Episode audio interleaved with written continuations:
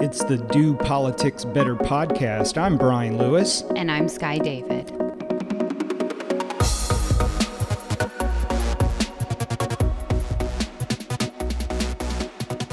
Another week of absolutely nothing. The House didn't vote, the Senate didn't vote. The only thing happening at the building were the redistricting open meetings. But just because there wasn't anything happening in the building doesn't mean nothing happened in North Carolina politics. This is a week I would really like to put behind us. Yes, it would be easier to forget the ups and downs of the fight between Lieutenant Governor Mark Robinson and the LGBTQ community. It has been hard to watch, but it's also kind of like a train wreck. So, safe to say that if there was a week we did not do politics better, it would be this, this past one. week. Oh, it's horrible. Just horrible. So, it started off with a video that surfaced. I guess it was recorded over the summer mm-hmm. at one of the local churches here in Raleigh. And what a mess. The lieutenant governor there are a couple different accounts of this, but when he was at this church, he said that transgenderism and homosexuality are filth. And immediately, once this video surfaced, there was an obvious backlash from the LGBTQ community. So that fire flamed throughout the weekend into Monday. And then on Tuesday morning, the out LGBTQ Democrats held a press conference. The press conference outlined some of the legislation that they had proposed this session. And they took the opportunity to speak to especially young people, North Carolinians. Uh, there is a higher than uh, average suicide rate among LGBTQ young people. So there was a few comments made to them. And then later that afternoon, Lieutenant Governor Mark Robinson stepped outside of the lieutenant governor's office. He had called a press conference. And that press conference was wild. There is no other way to describe it.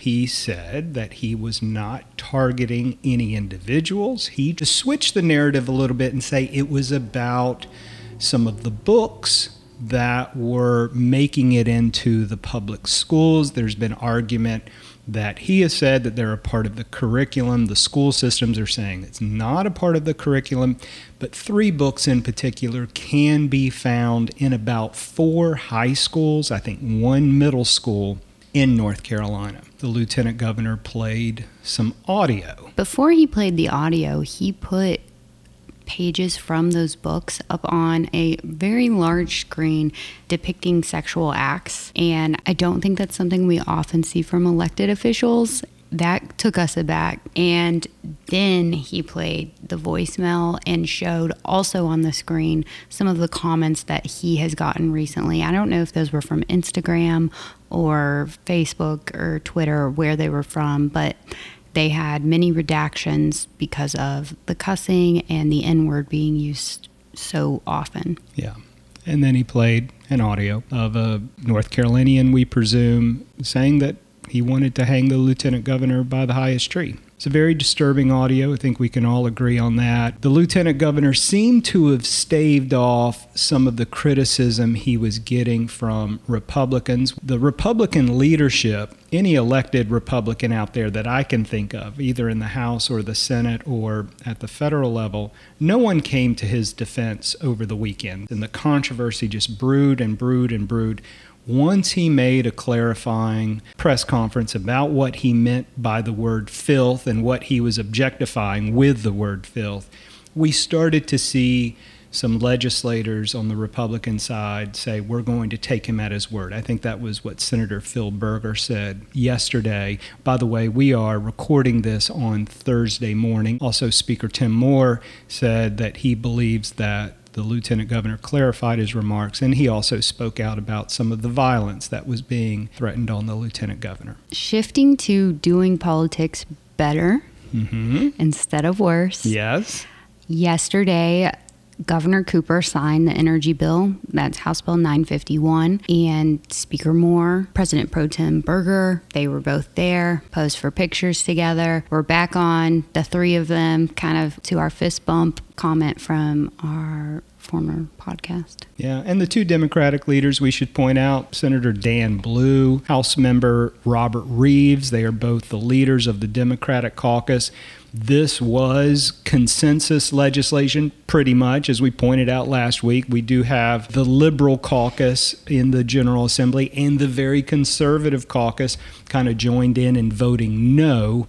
But this was a good day. The stage was being shared. They were out on the governor's lawn. A good moment, I believe, for North Carolina politics, the General Assembly, and hopefully hopefully foreshadowing foreshadowing a similar press conference we have maybe in a week, 2 weeks, 3 weeks in which there is a budget deal, maybe. Why are you looking at me?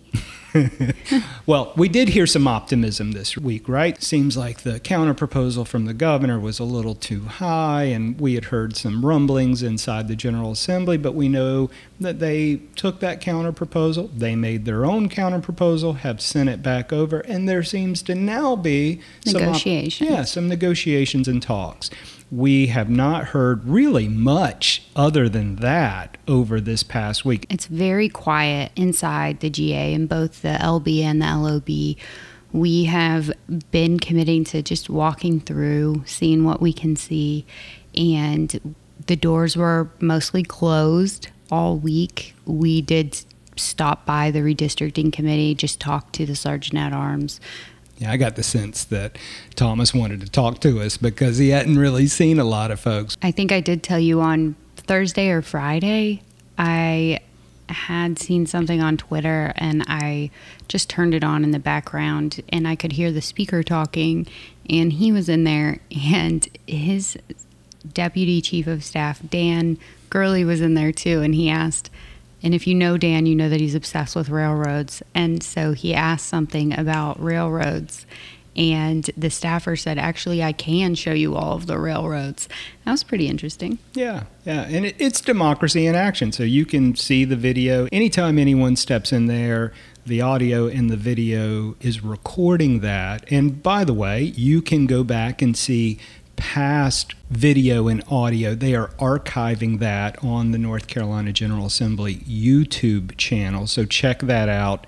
If you're having trouble sleeping at night, you can pretty much see maps being drawn by legislators in the redistricting committee. And at the end of this week, I believe they said they're going to reassess and see if they need to open the rooms next week to have folks still come in and draw maps or if the members of the committee and the members of the General Assembly have felt that they've had enough time. Again, not that many people are using the opportunity, but when they don't have session and they don't have anything else to do, it's unlikely someone's going to drive here to draw a map. So, as we are recording this, we are counting down, it looks like 21 minutes until the state fair begins here in Raleigh and Governor Roy Cooper will be joining Agriculture Commissioner Steve Troxler, and they will ring in the state fair. It will start today and continues for 10 days until the 24th. This is a great event. We're going to head out to the state fair sometime in the next 10 days. I'm really looking forward to it. Me too. I love the state fair. I love the people watching. I like just the attitude at the fair. It is so fun. I am looking forward to going with you. Many folks probably don't realize this, Skye. They know you as a lobbyist, they know you as an attorney, but as an undergrad at the University of Illinois, you were an agriculture major. People think of the fair as like rides and the food but there are plenty of exhibits. You can go in and see the animals. We like to do that. I was talking to Britt this morning about the fair, and she was like, I'm looking forward to seeing the cows. Mm-hmm. And so I think that that is a big part of the fair the things that folks bake and or make for the fair and bring their animals kids come and show their animals and it's just a great spirit. When the kids were younger they're you know now grown but when we would go and and they had an opportunity to touch livestock or see how crops are grown it really is educational and a lot of fun. In my high school we had a petting zoo where everyone just brought their own farm animals to the school. And then like the elementary school would come and like the kids walked through and it was just like you know your cow that you brought that day. Life in southern illinois? Yeah. Yeah but people also came to the dairy that i worked at on their horses so yeah, that's good. Or use our car wash to. Um, that's where you go when you want to clean up your animal to take them to the fair. You take them to your, to the car wash in town. Just spray them off. Oh, that's great. That's great. This week we had the pleasure of having Representative Billy Richardson stop by the office and talk to us about his life, his law practice, and his career in politics. The Do Politics Better podcast is supported by the North Carolina Travel Industry Association. Founded in 1955, NCTIA has a distinguished history of partnering with the North Carolina General Assembly to strengthen and preserve tourism in North Carolina. Visit nctia.travel for more information on how you can support your local tourism destination and the thousands of North Carolina jobs it creates. Representative Billy Richardson, welcome to the podcast. Well, thank you so much for having me. It's a, a, real privilege. Just to kick us off, tell us about your district. Where is it? What makes it special to you? Well, what makes the district special to me is its home. Um, I grew up in Fayetteville. I was born in New Bern, but I grew up in Fayetteville. My, my dad ran the banks out at Fort Bragg, First and Banks and my mom started a school social worker program there. I, when we moved there, I was five years old. I'd spend my summers in New Bern with my grandparents, but um, you know, Fayetteville was home. And the thing I love most about Fayetteville is it's not your atypical. It's a southern town, mm-hmm. but it's not your atypical southern town. We have people from all over the world there. And one of the things that you learn very quickly in the military, and my dad was a military banker is you learn that that people uh, that are different from you are just as talented and just as gifted and just as special, and and that diversity makes us strong. And and what I love most about my home is that we've embraced that, and it's made uh, a very to grow up in the South in the '60s uh, and go to high school in the '70s and then University of North Carolina in the '70s having that gift of acceptance of diversity has really put me years ahead of a lot of my southern contemporaries. And, and I'm very grateful for that. And, and that town invested so much in me. I, I got the best of it. I got the, the best teachers. I got the best ministers you could ever have. Yeah, I was just a very blessed young man. Can you talk a little bit about your political career representing Fayetteville? This is not your first stint in the General Assembly. You came into the General Assembly after Representative Rick Glazier stepped down, but you had served prior to that back when Democrats were in charge. Can you tell us a little bit about that, Representative? I'll tell you a lot about it. First off, I was very blessed growing up. I was introduced to an, an organization in high school called the Fayetteville Cumberland County Youth Council. And this remarkable lady named Dorothy Gilmore had the idea with the recreation and park system to create an organization that had representatives from every high school to come together. And she looked at it and said, It's your organization. She says, We got four rules. It's got to be your idea. Secondly, if you commit to it, you're going to finish it.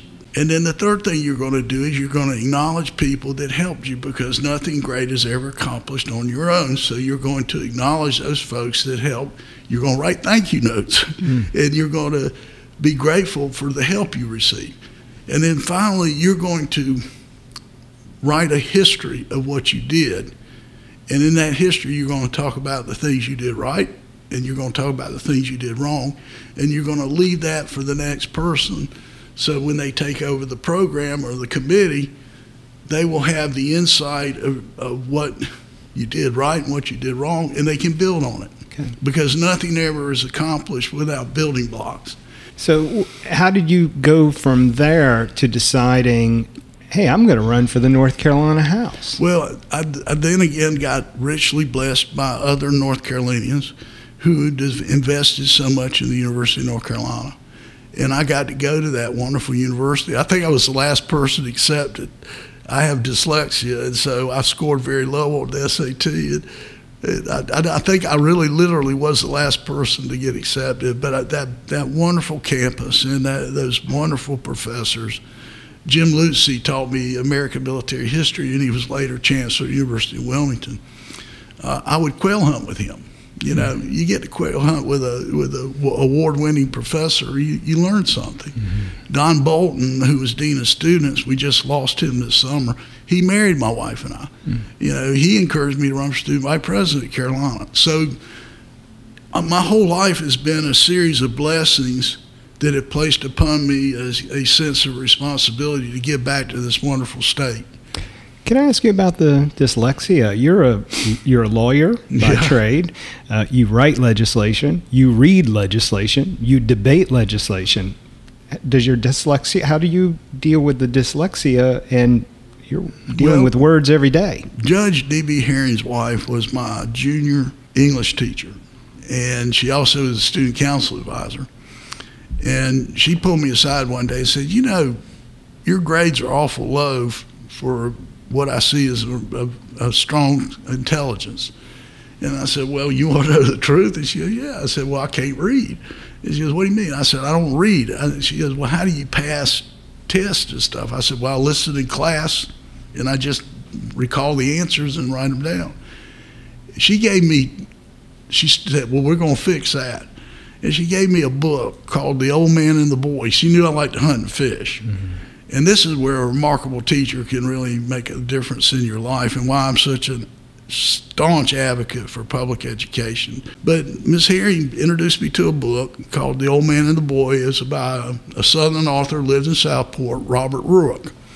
And it was about his grandfather teaching the young man how to be a gentleman and how to do the right thing through hunting and fishing. Well, it hooked me.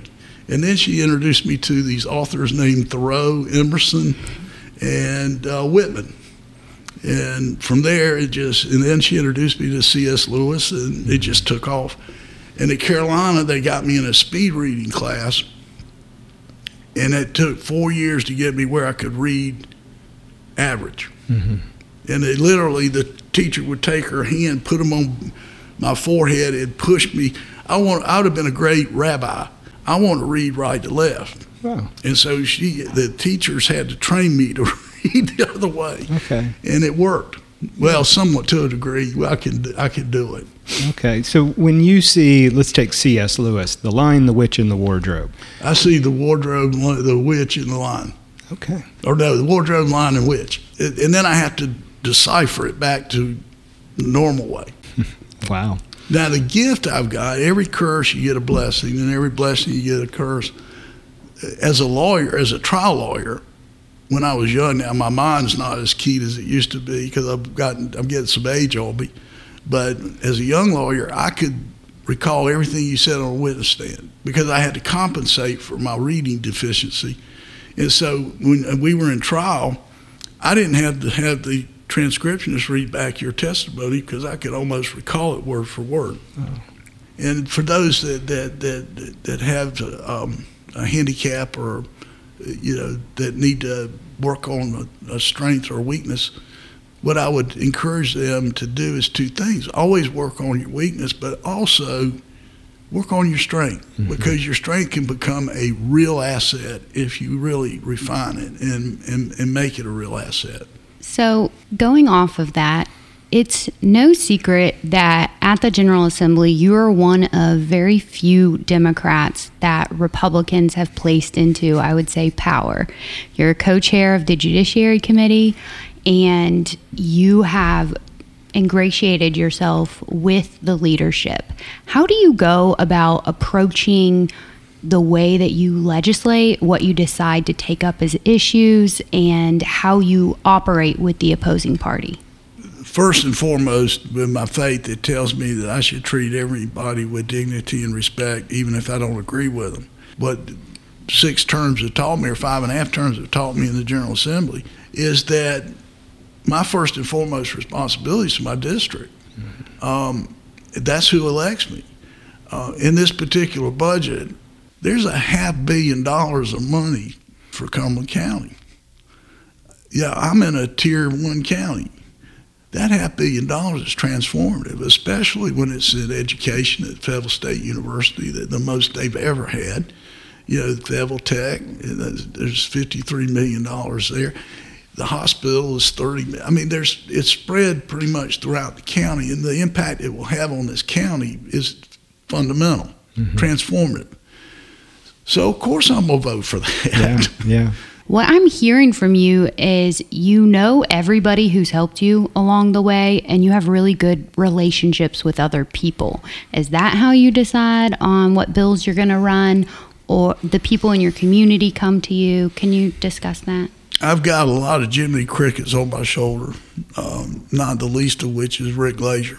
Um, and I'll give a lot of credit to my legislative assistant over there. She she's very uh, knowledgeable and passionate about a number of issues.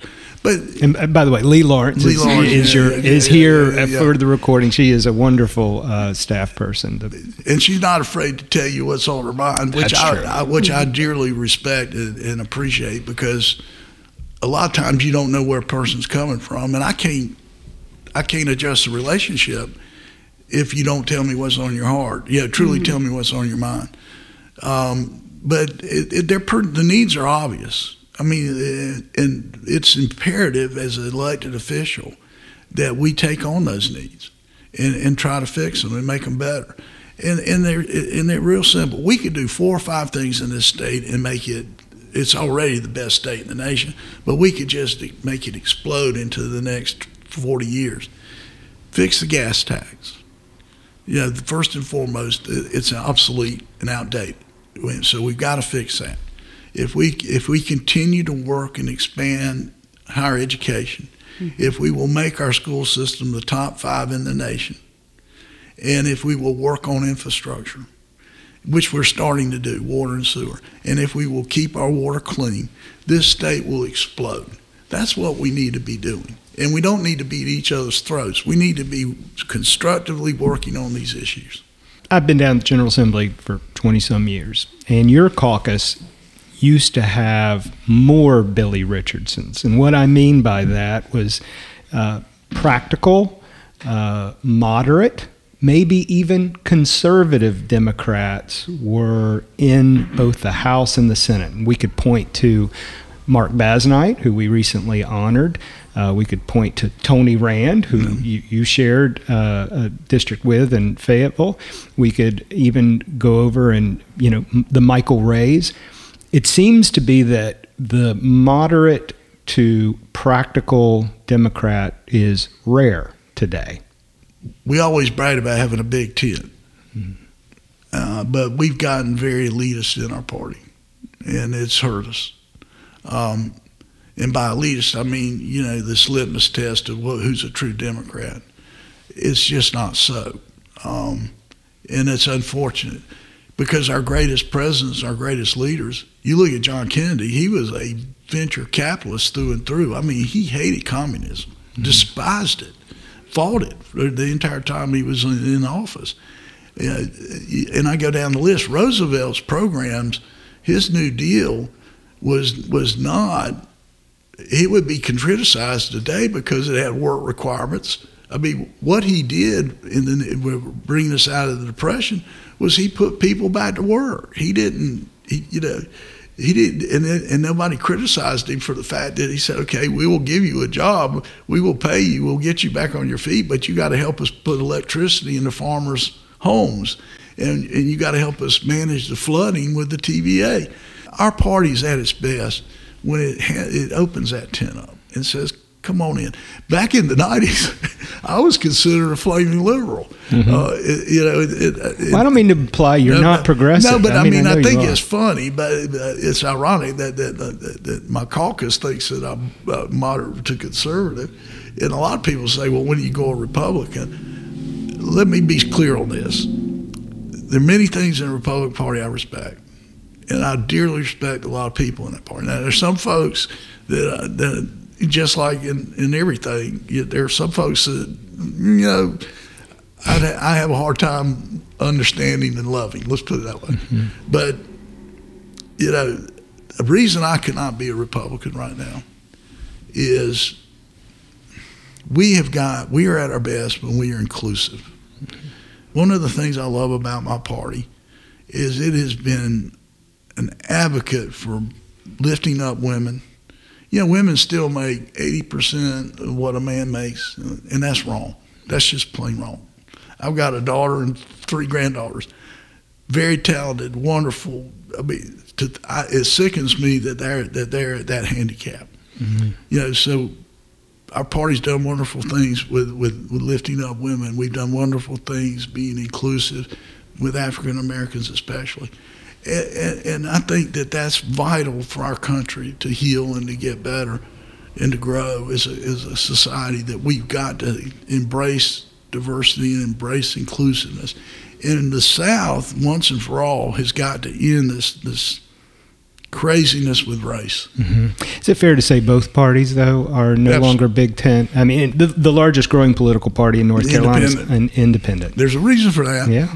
And I keep telling my colleagues there's a reason for that. And we're not paying attention to that. Right. And we need to. That the independents are trying to tell us something. Yeah. Our politics are so divided if you could fix one thing in our political system right now, it's done today, what would that thing be? I'll, I'll do I'll do it two ways. One, I want the two more wands, so I'll use it to get two more wands. But but the, using the one wand, it would be quite simple, because I think all our problems are very solvable if we get out of the way.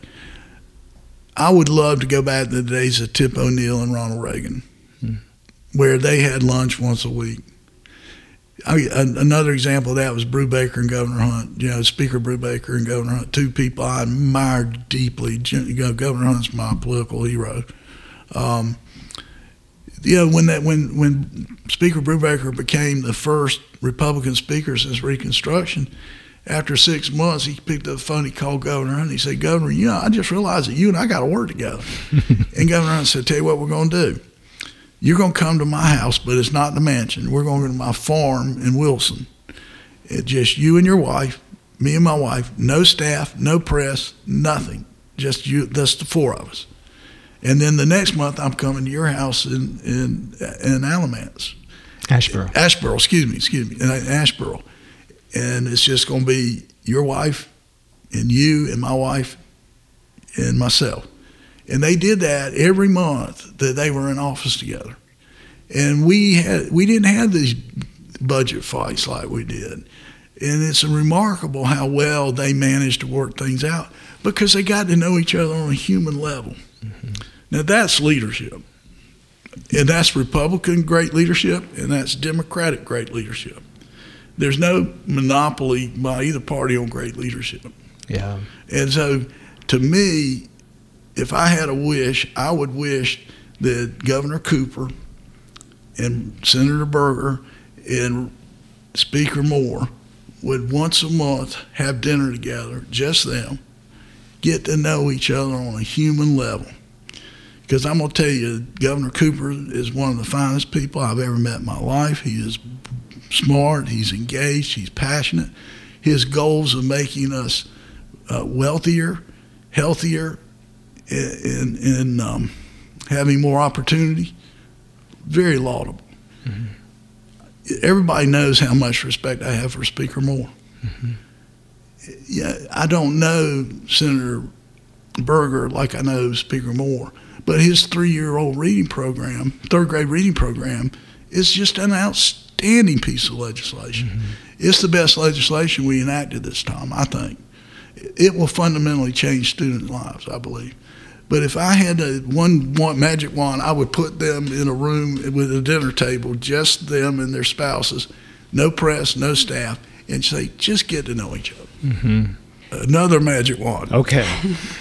My dear friend uh, Rick, in reforming the government, Rick Glazier. yeah, in reforming government was great, did a great job, but he went too far on the lobbyist. One of the, one, one of the misunderstood things in, in government is the role of the lobbyist. You know, the lobbyist's role is not to tell us how to vote; it's to educate us, and it's to it's to put coalitions together and people together of common interests, and work together. I couldn't function up here without these without these the wonderful lobbyists we have, and, and, and the lobbyist corps up and down the line is just extraordinarily competent and very kind and very and very ethical. Mm-hmm. And so I liked it back in the day when they could take us out to dinner Mm-hmm. and, and or a round golf or something. You think they're going to get my vote over a, a hundred dollar meal? I mean, I mean, come on. But what it did do is I went to dinner in the '90s with five or six Democrats and then probably 11 or 12 Republicans. And I got to know those folks in a whole different way. We don't dine together now. We don't socialize together like that. And what the lobbyists did is the lobbyists back then put us together. That needs to be reformed uh, that back. It needs to be loosened just a little bit. And it, it may be real simple to have a check and balance on it. You limit how much could be spent. And then you also limit that, that there has to be a representative from either party at the engagement. Mm-hmm. In other words, you, if, if a lobbyist is taking legislators to dinner, he has to take, she or he has to take both m- members from both parties. Mm-hmm. That would solve that problem. It, it, it, we really create a problem where it wasn't one. Yeah. The real test with legislators, if you go out and have dinner with a lobbyist that night and vote against his bill the next morning, That's right. and that, that then you know you're a real legislator. But um, I have found the role of the lobbyist, and, and one of the big misunderstandings in our government today is lobbyists get a bad rap, Yeah. and they shouldn't, uh, because they do an invaluable service to us. Yeah. We saw a legislator yesterday, Representative Jimmy Dixon. He was in the election committee, and there was a provision he didn't understand. He was looking for a lobbyist who dealt with clerk of court issues that could answer a question. I, I don't think a lot of folks understand that lobbyists really are an extension of your staff in many ways. You have to trust them, obviously, but firefighter issues or teacher issues or clerk of court issues, you're looking for someone who is an expert in that in that subject. I love our lobbyists. Um, I'm very grateful to them. I can't read every bill in the General Assembly. Mm-hmm. I wish I could. I, I can't do that and run legislation and, and chair a committee and, and do other th- do the, all the things I need to do. So the lobbyists play a valuable, valuable role, and we don't. Another magic wand. We don't have the staff to really dig into those bills and study them and write them correctly that we ought to. And another magic wand. we, we the last pay raise, the last pay raise that a lot, and, and, and, and this is something that most people don't know. The last pay raise we got as a General Assembly was my bill in 1992. How long has that been? 30 years. Yeah. I raised, we raised it from twelve thousand to thirteen thousand five hundred. Yeah. And then when I ran for the first time in 2014, they ran a big ad on me saying I, I voted to pay increase my pay. They didn't say that we increased it from 12 to 13. yeah, now keep in mind we've been in session since January, and here it is, uh, October, thirteen thousand five hundred dollars. Yeah. Don't spend it all in one place. I know, and, uh, but you know, and we need to raise the per diem. Um, it is very hard for a young person to serve up here, and that's tragic because I've had my steak and potatoes. I've, yeah, I've had a speech professor tell me that all the time, Mr. Risson, I've had my steak and pe- potatoes. What about you? You know, that's one of those wonderful university professors. Uh, and he was right. Yeah. We need young people. I love uh, Representative Farkas Yeah. Yeah. because that young perspective is so vital. It's it's the, know, Gibran said that the future They, that, that, that you can't go where your children go because they belong to the future. It's a place you can't go, and it's so true. The, the, what we're forming in the General Assembly now affects my grandchildren. It's the, my children. It's their world now. It's their time now. And we need to provide a way for younger people to serve in the General Assembly. I agree. Normal working people. Uh, it's not about increasing your pay. It's about recruiting, recruiting the next yes, batch. And I right. think that gets lost in the debate. And that's well said. And I, I didn't say it as articulate, but that's exactly right. It's a way of recruiting younger people into the General Assembly and providing, again, that vast perspective Representative Billy Richardson, we appreciate everything you do for your district, everything you do for the state. You certainly know how to do politics better. Thank you, sir, for being on the podcast. And thank y'all. And, and, and let me compliment you. This this type of forum and, and the goal that you're, you know, your stated your stated title is so vital to our democracy and, and, we need this. And so I compliment you on your ambition in doing this, and I hope it goes great for you because we desperately need to get we need folks better educated about their government. Thank you, sir. Thank you. Thank you. The Do Politics Better podcast is sponsored by the North Carolina Beer and Wine Wholesalers Association. Beer and wine distributors in North Carolina are family owned companies that directly employ more than 5,600 men and women across the state. The North Carolina Beer and Wine Wholesalers Association works with the General Assembly to develop alcohol policies that ensure fairness in a competitive marketplace and promote responsible behavior. Visit the North Carolina Beer and Wine Wholesalers Association at ncbeerwine.com for more information. We've gotten the opportunity to work with Representative Richardson and Lee in his office on a variety of issues. An issue that we share together is rape kits, um, the tracking of rape kits, the testing of all of the rape kits and CODIS hits in Fayetteville. There have been some hits from old rape kits that had been stored for decades, actually, where there was a CODIS hit, and that's your crime system. And they have gotten arrests from those hits. And it's interesting because that person has gone on to commit other crimes. And so if it would have been tested before, that may not have happened. But we have worked with his office on that and just some really impactful legislation. His positioning inside the General Assembly, where he is willing to work with the majorities he becomes someone you can go to on these issues because he really can go into the speaker's office or he can go to a chairman's office. And by the way as we pointed out in the in the conversation with him he is a chairman of a judiciary committee. It it really is good to have someone like that you can work with. We really appreciate the way he does politics inside the general assembly and they are a pleasure to work with. Tweet of the week. Tweet of the week. So, this week's tweet of the week, I should say there were slim pickings. As you stated, we were not doing politics better this week, so a little rough.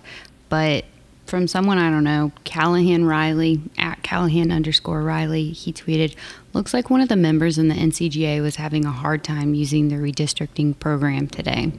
And very funny, if you could see this, it would make the joke, but it's a map of North Carolina and says, Help me on the inside.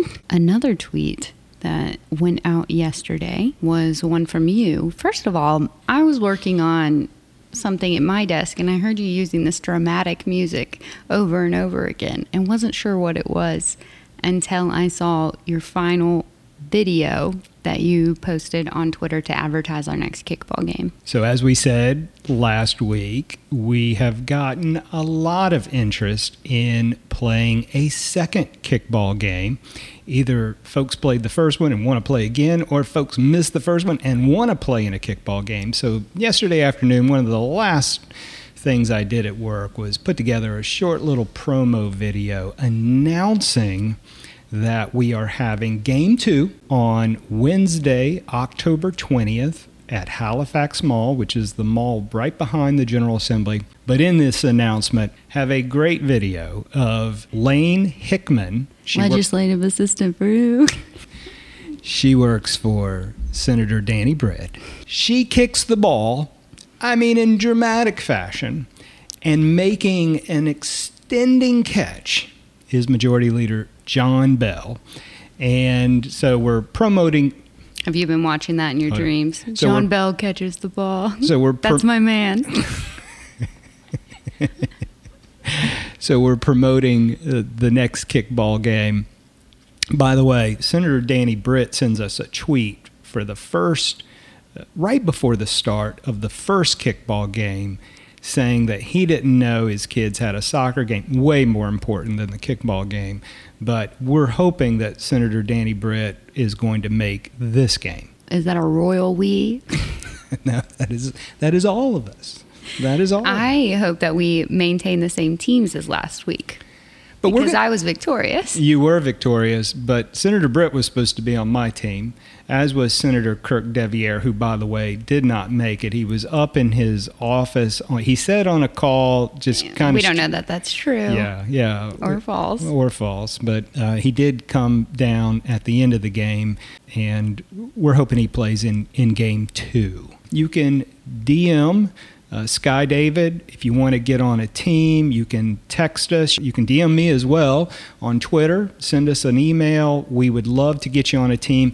Last time we played, we just called it Team One and Team Two. This time we're We have team names. we have team names. We named them the other night. We we met with Carl Gilmore, our rules chairman. our rules chairman, and we decided that we are going to have names. Those names are the Old North State and the Longleaf Pines. the Longleaf Pines. So if you want to be on one of the two teams, we're going to randomly select because we want to make the teams even, although we seem to have failed at that after my team lost 10 to 5. Mm, last- sorry, you're bad. some folks didn't show up, Senator Danny Britt, but um, I think this this time we should be okay. So we had some fun yesterday on Instagram. For those of you who Brian's like Instagram. That's what it's called, right? I don't understand Instagram, I don't get it. You do Instagram, but yesterday we took over. I'm putting quotes around that an Instagram account. I was asked to do a takeover day for the UNC law students against sexual and domestic violence and just kind of like share a day in my life and what I do for these organizations. And so Brian and I recorded a couple videos, but in true us fashion, there were some bloopers. Bloopers meaning we're recording the videos and we're trying to make them fun, but maybe I mess up and you stop to chastise me over my nose hairs and which we're going to take care of today.